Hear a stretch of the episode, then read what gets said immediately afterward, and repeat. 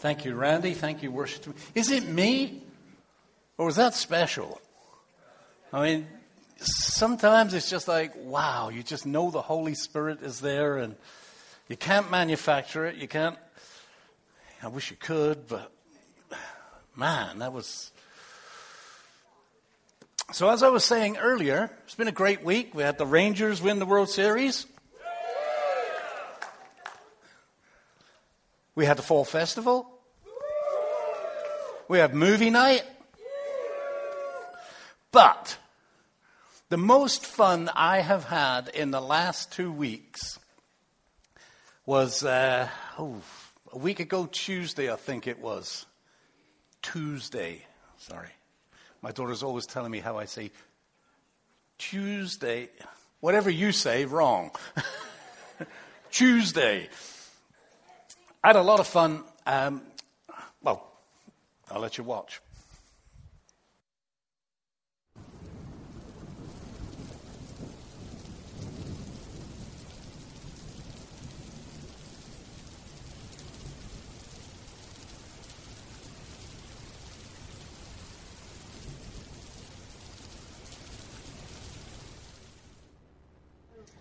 Roughly there.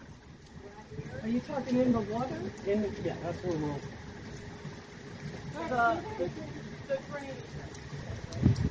My name is Linda Brister, and I am today getting baptized. I am accepting Jesus Christ as my Lord and Savior. I repent of my sins and Jesus Christ into my heart.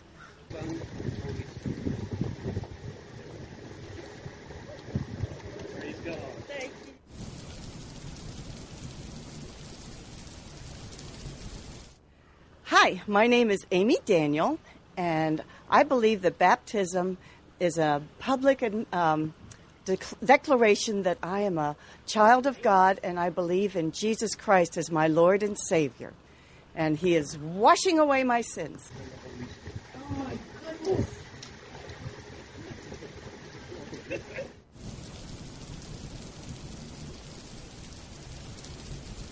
Okay, so my name is Teresa Ellsworth, and I'm getting baptized today. Baptism means to me is reconnecting with the Lord. I went away from Him, and I feel like my bridge was broken, and now I'm reconnecting that bridge with Him and washing away all my sins. And I do accept Jesus Christ into my life.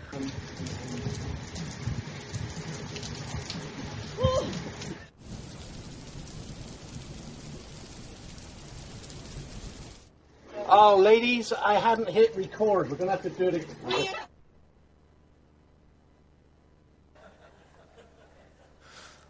They said no. That water was cold. It was a hoot. It was an absolute hoot. So that thing at the beginning about, let's get baptized today, there was an element of truth to that. Teresa... She was supposed to be working that morning and calls me and says, are we still doing baptisms? Because of the rain, couldn't do the work she was doing. I said, yeah. Gave her the address. She showed up. No swimsuit, no towel. Just showed up, baptized me. I love it. Come on up, Teresa.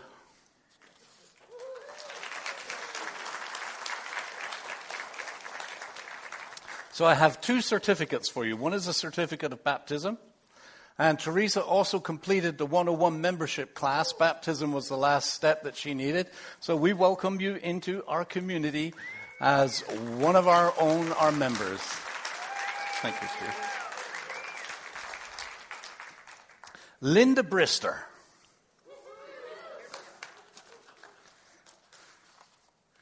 I have two certificates for Linda as well, except somehow we believe Linda slipped under the radar screen because I think we already welcomed her into membership without a baptism at a Baptist church.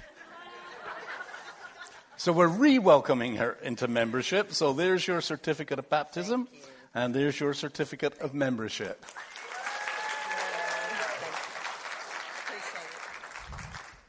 And now I'm inviting two people up, Amy and Keith.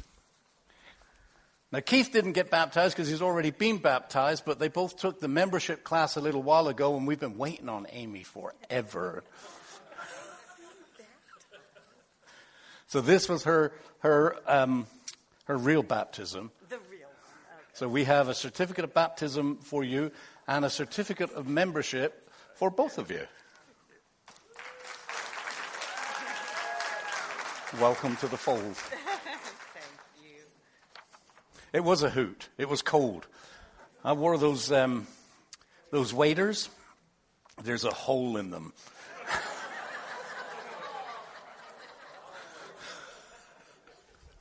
Which was fun.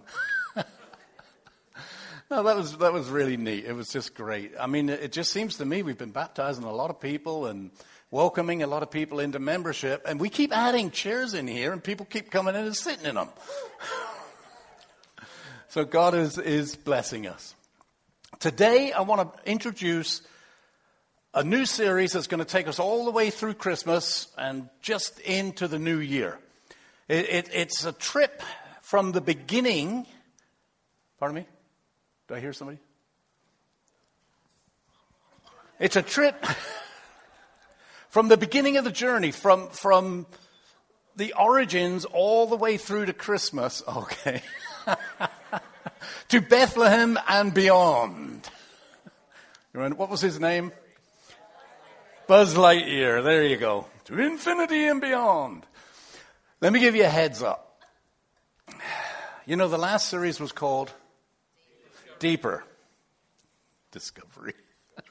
Deeper. We're going to go a little deep today.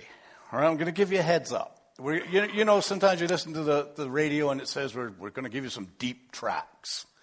We're going to look at some deep scripture this morning. Now, it's a little strange. In fact, I named this message Stranger Things. If you're a guest visiting with us for the first time, let me just give you a heads up. It's not normally like this. We will return to normal programming next week. But this morning we're going to look at some deep, deep things, and then we're going to look at the application. You'll be able to come up for a little air when we get to the application. But bear with me. We really are going to look at some interesting scriptures this morning, strange scriptures. You know, there's a time when the Apostle Paul was in Athens, and he notices that they've got shrines and altars to a plethora of gods. And he begins to tell them about the one true God, and this is their response in Acts 17:20. It says, "You are saying some rather strange things, and we want to know more. We want to know what it's all about." So my prayer this morning is as we go through this and I say some rather strange things, that it will kind of stir something up in you that you'll want to know a little bit more. And, you know, I often think of Paul. He's there, and they're like, "Man, this is strange stuff, dude. Tell us some more."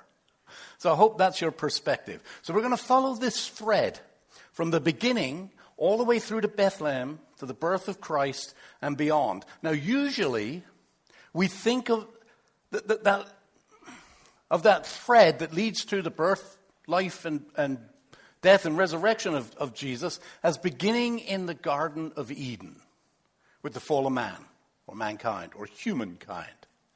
Adam and Eve and the serpent. And the sneaky serpent persuades Eve to distrust God. You know, there's one tree in the middle of the garden. Got all the fruit. You can eat everything. There's one tree in the middle of the garden, the tree of the knowledge of good and evil. For me, that's a clue. They already have the knowledge of good. There's only one thing they're missing. Let's go get some knowledge of evil. It's like, ugh. But we know the story. And the serpent twists the truth and draws Eve in, and she takes the fruit, and Adam's right there going along with her, and he takes the fruit, and we enter into the fall of mankind. And we think about that event as the beginning of all of this brokenness, but it isn't the beginning of all this brokenness. It was broken in the spiritual realm before it was broken in the material realm, before it was broken here. That serpent came from somewhere. Now, the scripture is kind of blurry on this one, all right? So we're going to have a lot of scripture this morning. The serpent who tempted Adam and Eve, Satan, had been around for a while before he tempts them. Now, we don't know the timeline. It's not made clear in the scripture. And as I say, it is kind of blurry because no one was there to record it. However, it is revealed in prophecy in a couple of places in the Bible. And we're going to look at those deep scriptures this morning. So the first one we're looking at is Isaiah 14. I think I put this one in your notes. Your notes? Do I have your notes? Somewhere. Going to need that in a minute. Isaiah 14. Thank you, sir.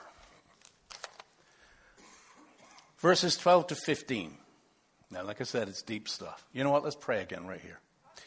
Heavenly Father, I just thank you for the scriptures that you bring to us this morning. And I know that they're deep and they may be confusing for some people.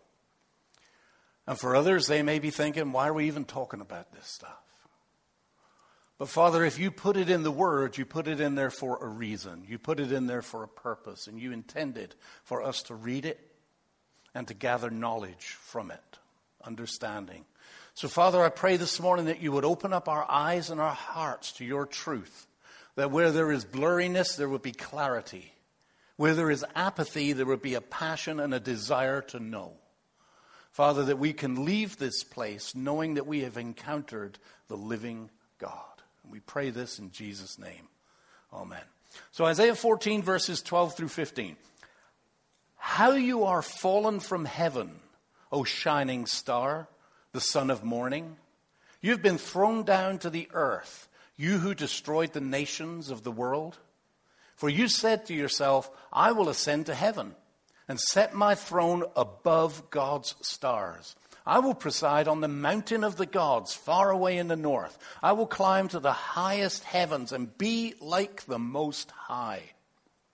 Instead, you will be brought down to the place of the depths, down to its lowest depths.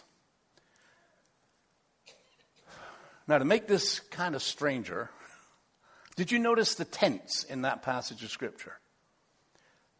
There's past tense, present tense, and future tense, all in that passage of Scripture. How you are fallen is present tense. O shining star, the son of morning, you have been thrown down, past tense. And at the end, instead you will be brought down to the place of the dead, future tense. So it's an interesting passage of Scripture. We got all three things going on here. Now, when you read that, it's actually about the king of Babylon. But there's a lot more to it because we know that the king of Babylon never resided in heaven. He was never in heaven, was never thrown down to the earth. So we understand that it is directed at the king of Babylon and this is where we start getting into the strange stuff, the one pulling the strings of the king of Babylon. Now, one of the stranger things is that what happens here in the material world, and I'm talking about the physical earth, this world, often has its origins in the spiritual world. Good and bad. Let me show you what I mean. If you've got your Bible, turn to Daniel chapter 9. Verses 1 to 4 to begin. It was the first year of the reign of Darius the Mede, the son of Ahasuerus, who became king of the Babylonians. Now remember, the first scripture was about the king of Babylon. So this is referring to the same person. During the first year of his reign, I, Daniel, learned from reading the word of the Lord as revealed to Jeremiah the prophet that Jerusalem must lie desolate for 70 years. So I turned to the Lord God, and I pleaded with him in prayer and fasting. I also wore rough burlap and sprinkled myself with ashes, and I prayed to the Lord my God, and I confessed. Now, I wanted to read that because Daniel chapter 9 is just a wonderful passage of Scripture of Daniel's heartfelt prayer regarding the disaster that has come upon Jerusalem. And he's praying and he's fasting in regard to the king of Babylon that we've just read about. And it's a wonderful prayer. It's worth a read. It's worth a study. So further down in verses 17 and 19, he finishes it this way. He says, "O our God, hear your servant's prayer. Listen as I plead. For your own sake, Lord, smile again on your desolate sanctuary. O my God, lean down and listen to me. Open your eyes and see our despair. See how your city, the city that bears your name, lies in ruins. We make this plea not because we deserve help, but because of your mercy. O Lord, hear. O Lord, forgive. O Lord, listen and act. For your own sake, do not delay. O my God, for your people and your city bear your name." I just love the passion and the pleading in Daniel's prayer. And in chapter 10, we learn that Daniel continues to pray and he fasts for 21 days, for 3 weeks. He's not eating. He's not drinking any of the choice wines that he's been given. He's literally living on water, we believe. For 3 weeks, for 21 days, I can't imagine what that does to a body. And he is pleading with God over the future of Jerusalem and the people and the sanctuary. And then there's this strange conversation between Daniel and an angel. It describes it as a vision. So we're going to pick it up in 10:10. It says, "Just then a hand touched me and lifted me, still trembling to my hands and knees. And the man said to me, 'Daniel, you are very precious to God. So listen carefully to what I have to say to you. Stand up, for I have been sent to you.' When he said this to me, I stood up, still trembling. Then he said, 'Don't be afraid, Daniel. Since the first day you began to pray for understanding and to humble yourself before your God, your request has been heard in heaven. 21 days ago when you began praying, your God who you prayed to heard your prayer.'" I just love this. You are very precious to God, Daniel. He heard your prayer. "I have come in answer to your prayer. But," and this is the strange stuff, "but for 21 days, the spirit prince of the kingdom of Persia blocked my way." 21 days ago, God heard your prayer, Daniel, and he sent me to come to you as an answer to the prayer. It's taken me 3 weeks to get here because an evil spirit, the prince of the kingdom of Persia, prevented me from coming. I've been fighting with this guy for 21 days. This is weird stuff, isn't it? Strange stuff. It carries on.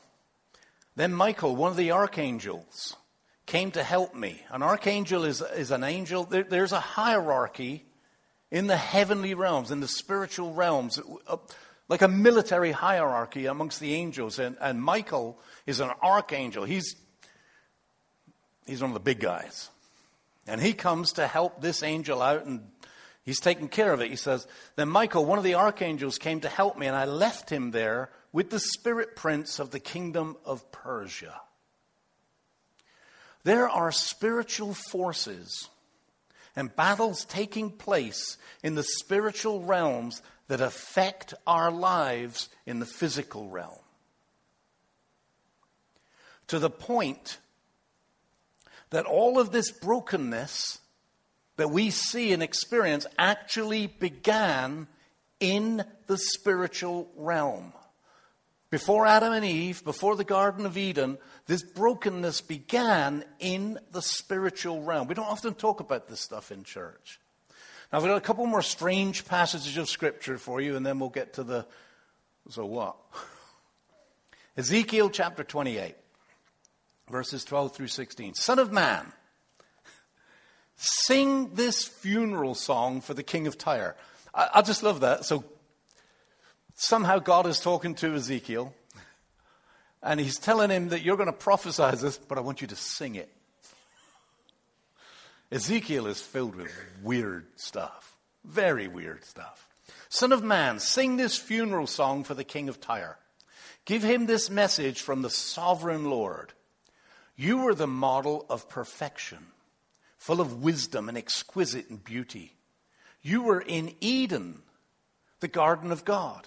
Now, I can tell you right now, the king of Tyre was not in Eden, the garden of God. So something else is going on here. We're talking about the king of Tyre, and we're talking about the one who pulls the strings of the king of Tyre. And that's who this is being directed to. You were the model of perfection, full of wisdom and exquisite in beauty. You were in Eden, the garden of God. Your clothing was adorned with every precious stone. Red carnelian, pale green peridot, white moonstone, blue-gray beryl onyx, green jasper, blue lapis lazuli, turquoise, and emerald, all beautifully crafted for you and set in the finest gold. They were given to you on the day you were created. So it's a created being that we're talking about, a created being that was so precious, that was given this adornment of all of these precious stones. And the reason you're given this adornment set in gold is here's value. You are so valuable. I ordained and anointed you, the mighty angelic guardian. You had access to the holy mountain of God and walked among the stones of fire. You were blameless in all you did from the day you were created until the day evil was found in you. Your rich commerce led you to violence, and you sinned. So I banished you in disgrace from the mountain of God. I expelled you, almighty guardian, from your place among the stones of fire. So again, this is a passage of scripture that, maybe your head is kind of like, what is that all about? Because he's actually talking to the king of Tyre. That's what this, your rich commerce led you. But he's talking to this person that has been in heaven. This one that's pulling the strings of the king of Tyre. It continues on. Who was in the Garden of Eden?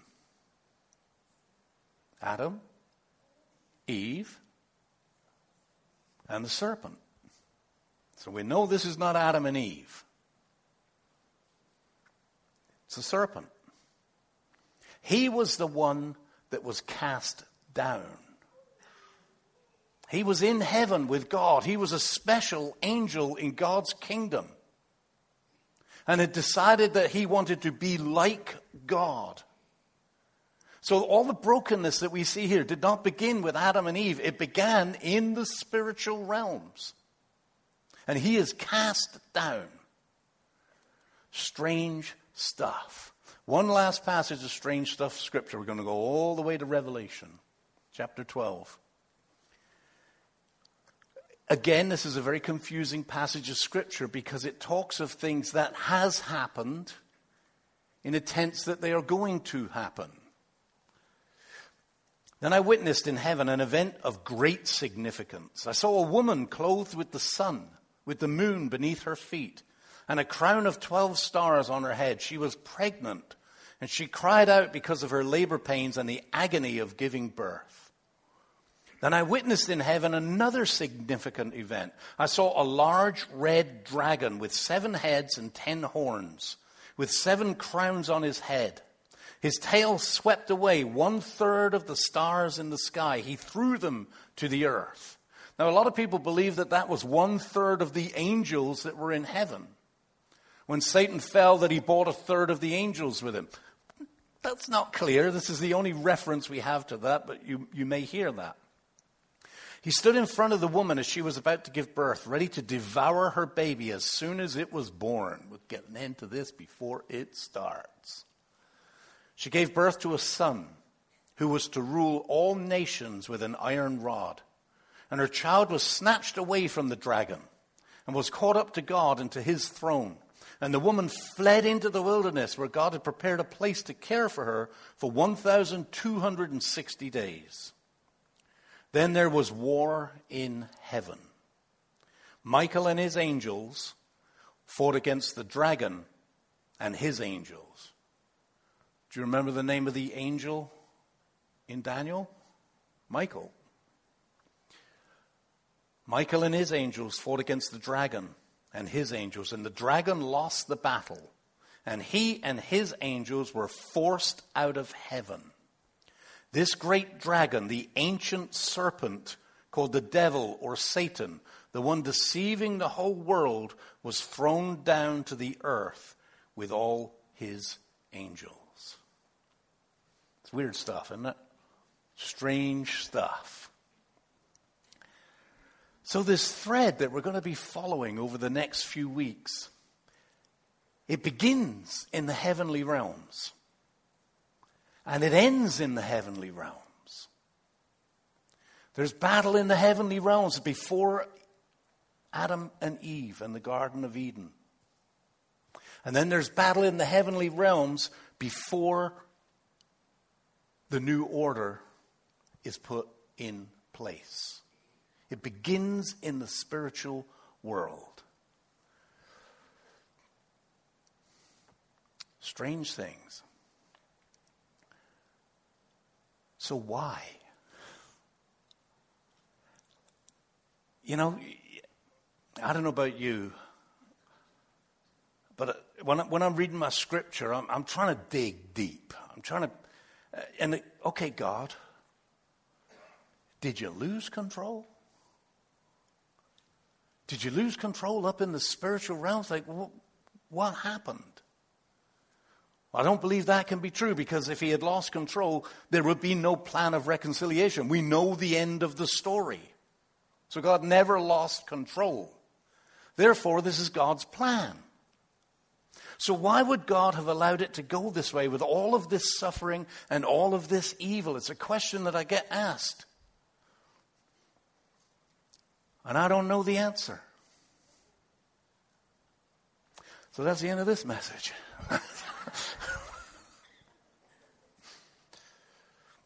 That's where faith and trust come into the picture. God tells us that his ways are higher than our ways.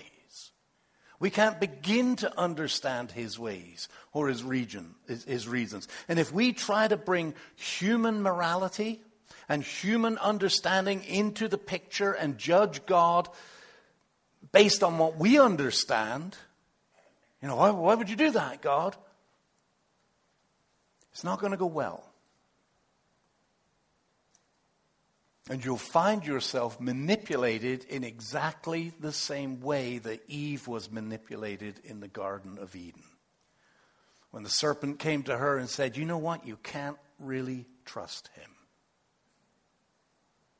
Why would he keep the one tree? What's that all about, Eve? If he was a loving God, you'd be able to eat of any tree, right? What's that all about, Eve? You can't trust him. He doesn't have your best interest at heart. And if you could trust him, would it really look like this?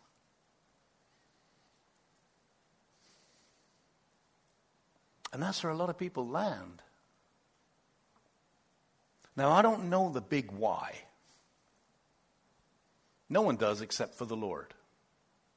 I think when we get to be with the Lord, it's going to be one big, oh.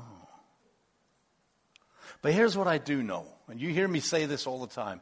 When I come to a passage of Scripture and I don't know, I look for what I do know to give me some understanding of what I can't make sense of. So here's what I know. The most powerful stories you hear, you know, when you hear people's testimonies, their stories are the ones of redemption, are they not? The ones where broken people have come and been redeemed by Christ, those are the stories that's like, wow. And the most powerful love is the love that is born in redemption and forgiveness. And I believe that when God looked at creation in Genesis chapter 1, and in Genesis chapter 1 it says, he looked at all he made, And he saw it, and he said it was very good. He didn't say it was okay. That's not bad. Good first try. Get it right next time. He looked at everything that he made, and he said, it is very good.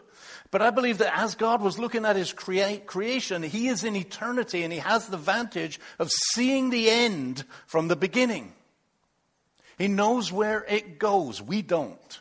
We can read about where it goes, but we're in the brokenness in between. And I think that when he sees from the end, from the beginning, it was very good. And maybe the power of love that we will experience at the other end of paradise is so much more powerful, so much more pure, because it has been refined in the fire of redemption. And we will know the depth of his love in a manner that we could not possibly have known had it not been for all of this stuff. It's a weird Stranger Things. All right, let me finish up our time with this, and then we're going to go to communion. Why is this important? I got two reasons for you. This is in your notes.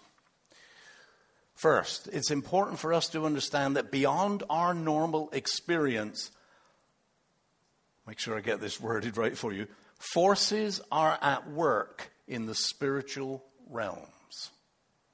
There's stuff going on around us. Kind of scary. Good and bad. And they have influence over us. You know, there's a saying, right? The devil made me do it. There's an element of truth to that saying. However, we have no excuse. We are free to choose good and evil, good and bad. James 1:14-15 says, temptation comes from our own desires, which entices us and drags us away. These desires give birth to sinful actions, and when sin is allowed to grow, it gives birth to death. Spiritual death, emotional death, potentially physical death. I don't know about you, but when I'm not living my life right, there's something inside me that dies. And it doesn't feel good. And I don't feel good. There's another scripture. I didn't put it in there. When I asked Jesus Christ into my life as Lord and Savior, decided to be, I'm in, Jesus. They gave me a little booklet, and there was a bunch of scripture verses. And the very first scripture that I learned from there was, no temptation has seized you except that which is common to man. In other words, you haven't been singled out for special temptation, and God is faithful. He will not allow you to be tempted beyond what you can bear. In fact, he will give you a way out so you can stand up under it. So have no excuse. We can guard against the devil and his schemes. James 4:7-10 says, so humble yourself before God. Resist the devil and he will flee from you. How often do we give in to him?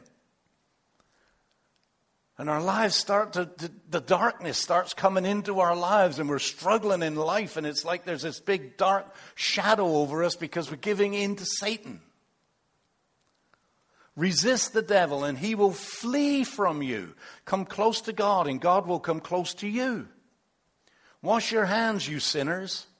Purify your hearts, for your loyalty is divided between God and the world.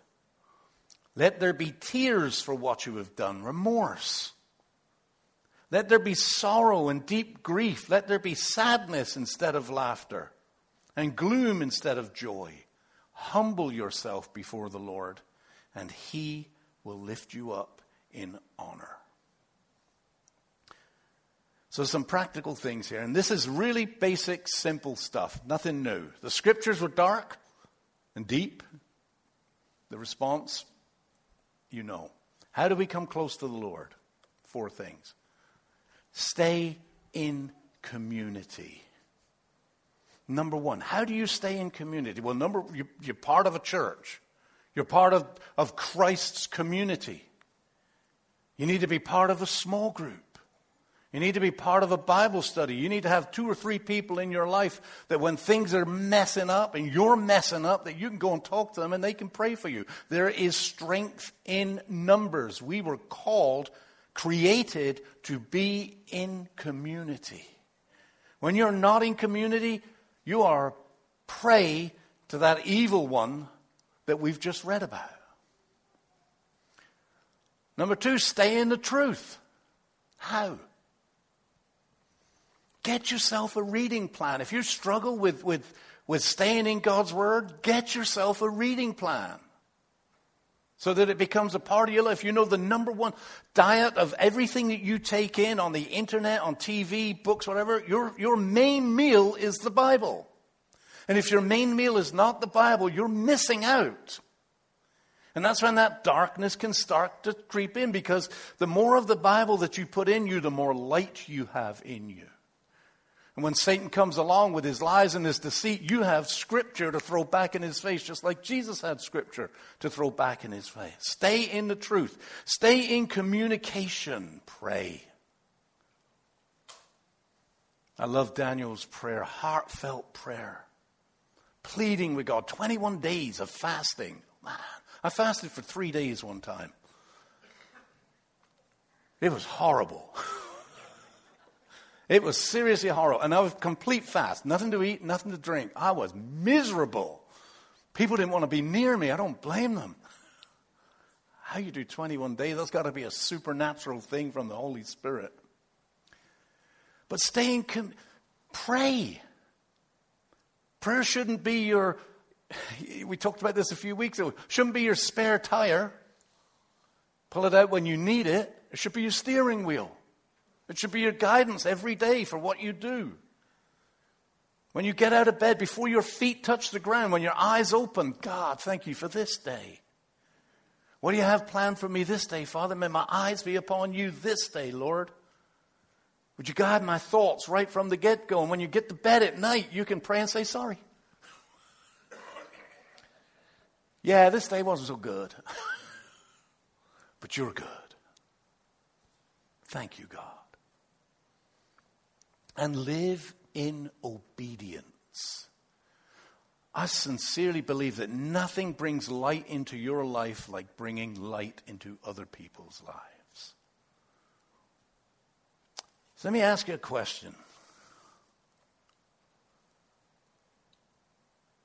If you were to rate yourself on a scale of 1 to 10 on those 4 things, where are you at?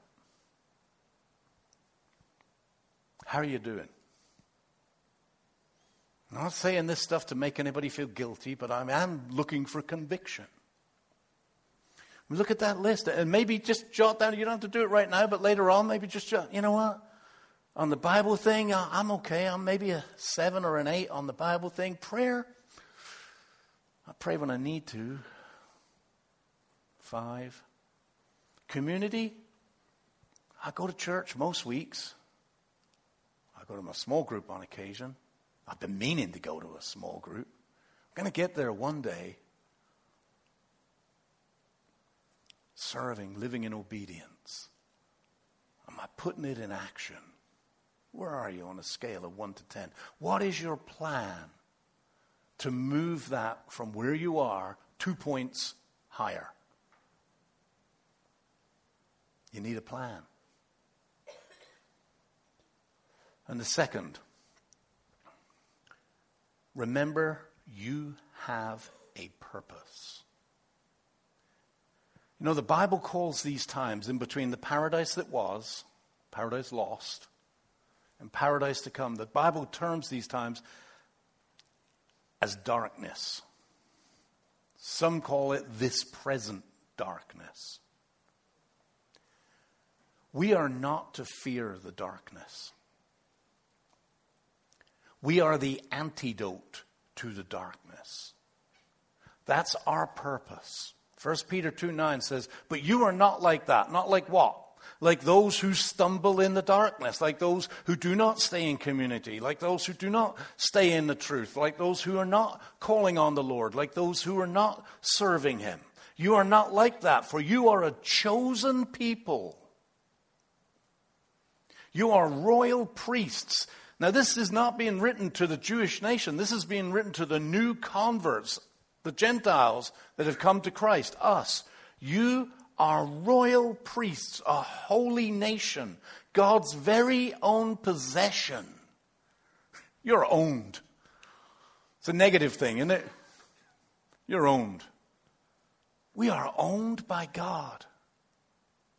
And if you're not owned by God, you need to get owned by God.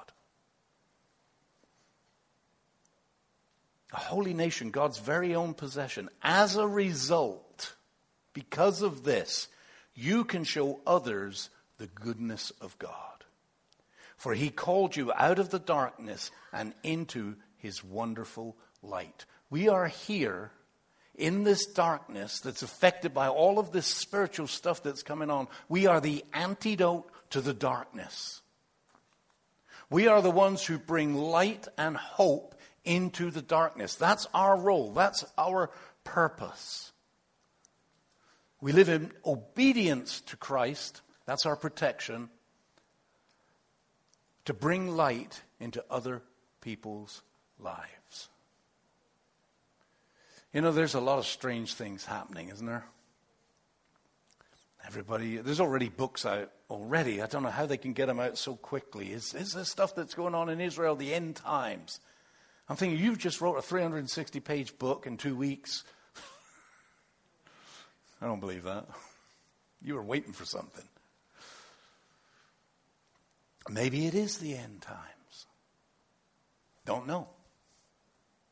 But there's a lot of strange things happen. But we are not to fear this present darkness. We are not to contribute to this present darkness. We are the antidote to this present darkness. Draw close to the Lord in obedience and let your light shine. Amen? Amen. We're going to share communion together now. Can I have those come forward, please, that are going to help with communion? That scarlet thread that begins in the spiritual realm and then comes to life in Eden with the fall of Adam and Eve and the fall of all the rest of us. There's a direct line that leads through the scriptures that we're going to look at. Various lights along the way to guide us on the journey that lead right to the birth and the life of Christ. Lead to that night when Jesus sat in the room with he called them his friends. And he told them what was going to happen. I'm going to the cross. I'm going to be arrested. I'm going to be betrayed. I'm going to be handed over. They're going to beat me. And then they're going to kill me. But I got good news. I'm not staying dead. I'm coming back. And I'm coming back as the final sacrifice for you. You know, in the Old Testament, we used to have to bring an offering to the priest every time we sinned. It was a blood offering usually, or you'd pay for a blood offering. And when Jesus came, he said, I'm the last offering. I'm the last lamb. If you accept this lamb, your forgiveness is eternal. You don't have to keep coming back. It is done. And when he celebrated what we call communion with his friends, his disciples, he called the bread his body. He called the wine his blood. He had already preached this earlier, and it was quite controversial. He lost a lot of disciples when he said, you've got to eat my body and drink my blood. They're like, what? No, thank you. But he said, unless you eat my body, unless you drink my blood, you cannot be part of me. It is a symbolic acknowledgement that it was Jesus Christ's body and blood that was shed for us. And it is through him that we receive forgiveness of our sins, not through our own good behavior or anything else. It is through the body and the blood of the Lord Jesus Christ shed on the cross.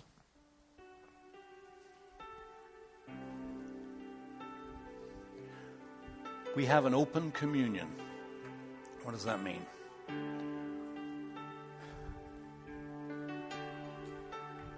You don't have to be Baptist. You don't have to be over 18. You don't have to be special. As long as you have asked Jesus Christ to be your Lord and Savior, we are commanded to participate in communion. And if you have never asked Lord Jesus Christ to be your Lord and Savior, today's a good day. It's really simple. I remember when I did it. Pastor led me in a prayer. And you can this day begin that relationship with Jesus. We're going to pray right now. And if you've never taken that step and you know you need to take that step because it's beyond believing.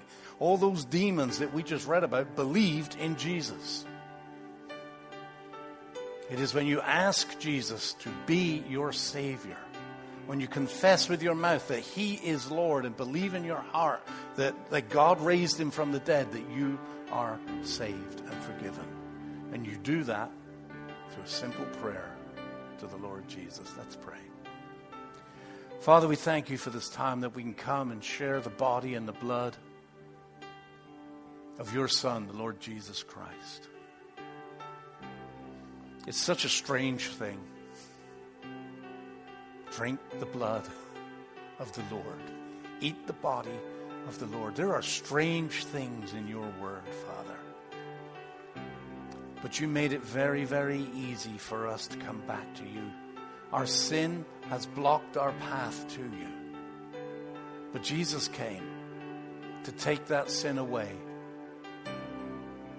And anyone who asks for forgiveness in the name of the Lord Jesus sincerely receives that forgiveness and that redemption. And if you've never done that, you can pray a simple prayer right now.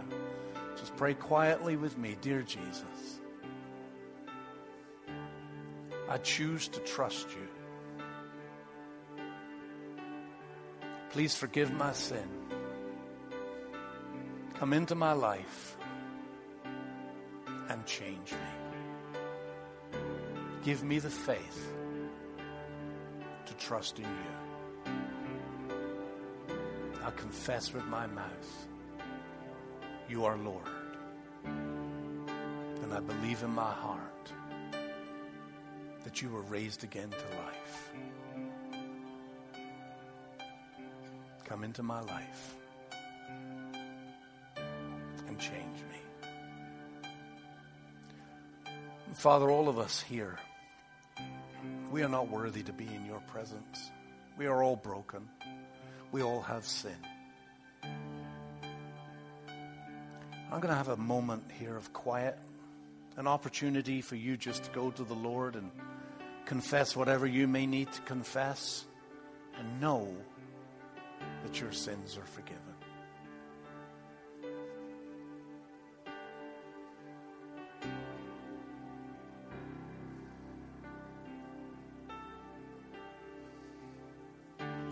When you are ready, come forward and take the bread, take the juice, take it back to your seat, and we will share communion together.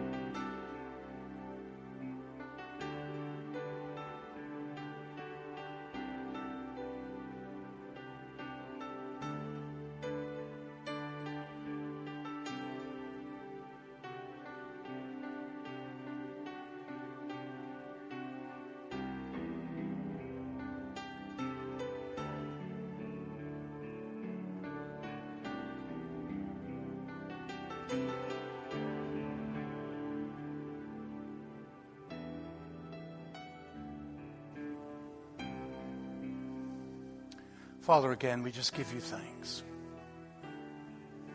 I don't think we can get our heads really around what this represents. But we thank you for the Lord Jesus Christ. We thank you for his obedience. We thank you for his sacrifice. The body of the Lord Jesus Christ, broken for you, take and eat.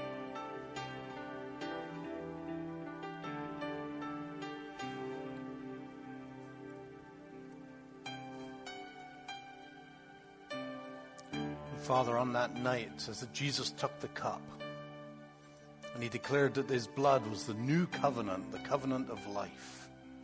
The old covenant is gone. The blood of the Lord Jesus Christ shed for you, take and drink.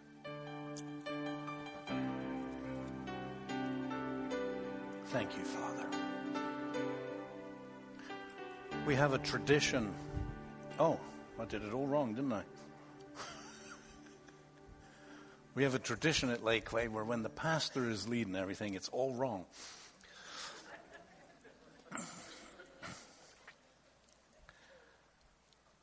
I was supposed to do the offering earlier, and I forgot all about the offering. You thought you were getting away with it, but there's not a chance.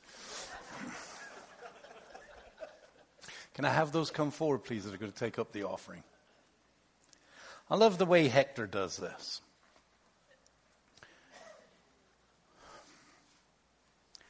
Jesus is not after our money. He's after our hearts. He's after our obedience. So as you give in obedience to Christ in the manner that he has called you to give. Let's pray for our offering. Father, we thank you for everything.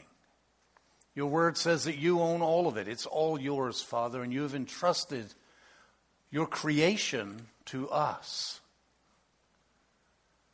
Strange thing. But Father, I pray now as we come to bring our treasure, those things that we hold so dearly.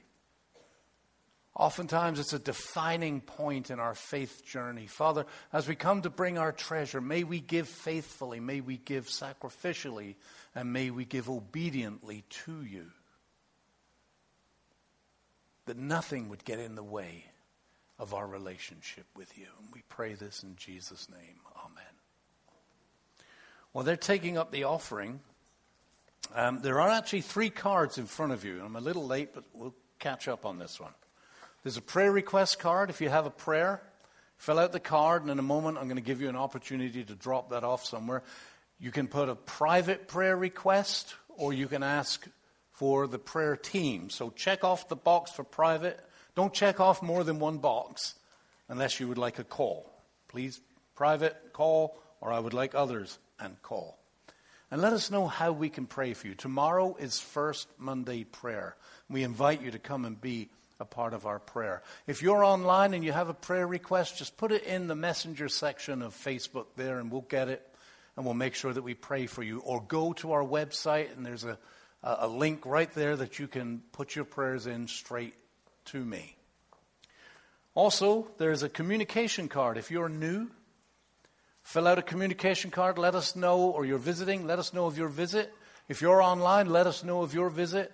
And I promise you we won't bug you. I like to send a card just to thank you for your visit. And then thirdly, we've done the offering. So what do we got coming up? First Monday prayer tomorrow, 7 o'clock. Please come and be part of that. We won't put anybody on the spot. We don't make people pray out loud if you want to go and sit quietly. But there's a power when God's people gather together and call upon his name. So we invite you to be part of that. November the 11th, men's breakfast. That's this coming Saturday, 8 o'clock in the morning. Men's breakfast is awesome. Guys, if you've never been, you need to come. It's good food. It's a great time of community. And we have a great message. And it's like an hour and a half if we eat long. Sometimes we do. And you're out of here. Ladies, Secret Sisters, kick off November the 12th. That's next Sunday, is it? Yeah. So they can still sign up, right? It's a neat kind of thing. You get a secret sister and you do good things for your secret sister. And you have a secret sister that you do good things for too. It's just a neat thing. So come and be part of that. December the 2nd, we are going to be in the Parade of Lights. So I need some volunteers to be in the Parade of Lights. Be praying about that. You've got to be able to walk. It's about, 2 miles maybe. Some people get to sit in the actual thing, but we're going to take the Living Nativity. We're going to draw it. We have a bunch of singers, and we go out on the Parade of Lights. And if Flip's there, everybody in the colony knows him and will come up and give him a hug. And then we've got the toy run and Living Nativity. The next big thing is Thanks Giveaway. So out in the foyer there, we've started to collect for Thanks Giveaway. Is there a list in here of, did we put it in there? Okay. If you know somebody who is in need, we've got coats, we've got toiletries, we're going to have toys for Christmas, we've got Thanksgiving meals. What I need for you to do is let me know or let the office know. Now with Thanks Giveaway, we like to feed maybe 12 or so. How many families were? 12 is the target. Last year we had nearly 40. Here's the reality. We can't feed everybody. So if you've got someone out in the foyer, you'll find one of these. Put the details of who they are and give it to us. Do not go to them. Because if we have 60 people and we can't afford to feed 60 people, we hate to have to tell someone we can't. So come to us, give us the names, and here's the way it works out. God always provides. He provides what we need. But fill this out, and then we'll get in contact with the family. Does that make sense? All right, it's 11:50 already. Do you remember the other week? I got done at 11:07. Well, we've taken that and borrowed it for today. So that's how it works. All right, I think we're done. Have I forgotten anything? Offering on the way out. Benevolence.